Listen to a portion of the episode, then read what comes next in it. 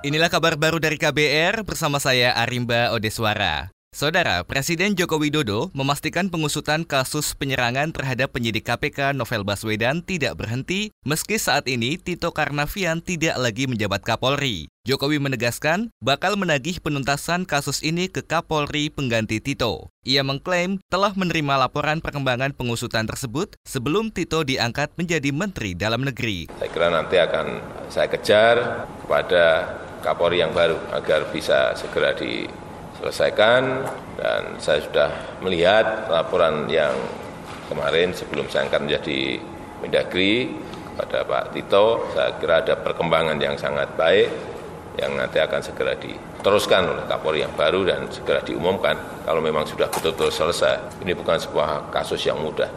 Presiden Jokowi tak menjelaskan isi laporan tim teknis Polri soal penyerangan novel yang disampaikan Tito Karnavian kepadanya. Jokowi berjanji pengusutan pelaku dan dalang penyerangan novel segera rampung dan diumumkan kepada publik. Bekas Gubernur DKI Jakarta itu dikabarkan telah mengirim nama kabar eskrim Idam Aziz ke DPR. Idam adalah calon tunggal Kapolri. Pekan depan, kabarnya ia akan menjalani uji kelayakan dan kepatutan.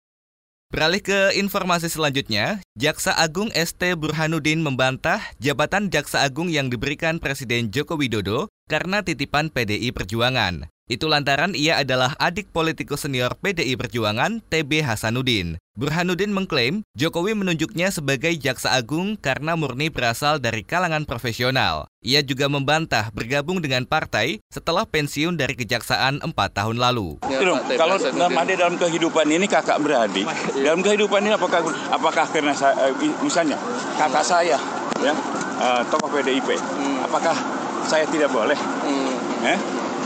jangan, jangan terus karena bapak saya tokoh PDIP, kemudian hak keperdataan saya hilang ya enggak dong? Tapi ya? tapi bapak sama sekali tidak aktif di PDIP. Tidak, tidak, Atau tidak. partai sama yang sekali. lainnya? Saya tidak punya, tidak. Apalagi KTA, atau namanya kantornya dia nggak tahu itu urusan. Jaksa Agung Burhanuddin berjanji akan memprioritaskan perbaikan sistem di Kejaksaan Agung meski belum menyiapkan terobosan untuk institusi itu. Sementara itu, Sekretaris Jenderal PDI Perjuangan Hasto Kristianto mengklaim tidak ada intervensi partai politik dalam pemilihan Jaksa Agung di Kabinet Indonesia Maju. Menurut Hasto, PDI Perjuangan tidak ingin menggunakan hukum sebagai alat kekuasaan, sebab hukum harus ditegakkan berdasarkan prinsip-prinsip keadilan.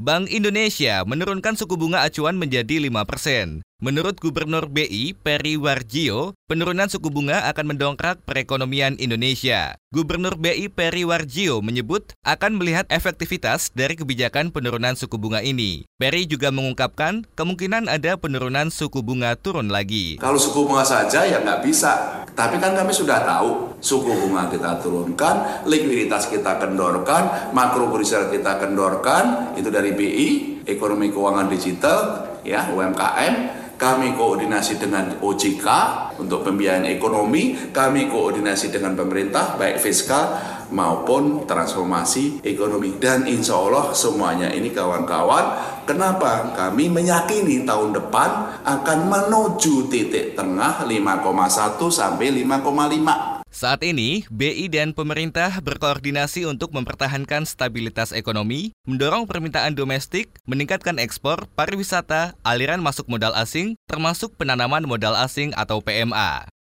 Berita terakhir, tujuh kabupaten di Aceh terendam banjir akibat curah hujan tinggi yang melanda Aceh sejak beberapa hari terakhir. Banjir terparah melanda Kabupaten Simoleu dengan ketinggian air mencapai 2 meter. Laporan Badan Penanggulangan Bencana Aceh BPBA sejak 21 Oktober hingga saat ini, banjir luapan masih merendam pemukiman warga di enam kabupaten, di antaranya Aceh Singkil dan Simoleu. Ah, jadi awalnya itu kejadian itu pertamanya itu di Simelu. Ah, cuman berulang-ulang, berulang-ulang terus. Kemudian eh, Singkil juga terakhir ini di Aceh Barat, Aceh Jaya, kemudian eh, Naganaya. Ya. Uh, uh, jadi banjir ini uh, lebih banyak karena itu tadi permasalahan uh, tingginya debit air di daerah hulu. Karena sekarang udah mulai masuk musim hujan ini di Aceh.